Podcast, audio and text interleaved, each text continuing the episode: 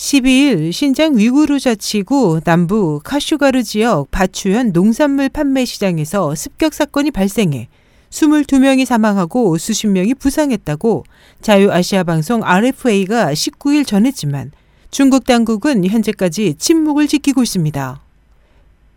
보도에 따르면 당시 25세에서 30세로 알려진 위구르족 남성 4명이 칼과 폭발물로 시장의 경비원과 점포 상인들을 공격해 18명이 사망했으며 테러범들은 출동된 경찰들에 의해 현장에서 사살됐습니다. 그 밖에 이번 습격으로 수십 명의 부상자가 발생했습니다.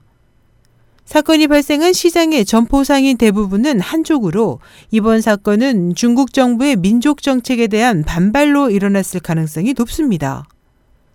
미국 중문 매체 보쉬는 해당 지역이 지난 15일부터 경계가 삼원해지고 모든 통신이 차단됐다면서 습격 사건이 발생했기 때문인 것으로 보도했습니다. 이 지역은 지난 7월 28일 96명이 사망한 무차별 살상 사건이 발생했던 곳입니다. 빈발하는 습격 사건에 대해 당국은 범인에게 사형 판결을 내리는 등 억압을 강화하고 있지만 대책 마련은 나오지 않고 있습니다.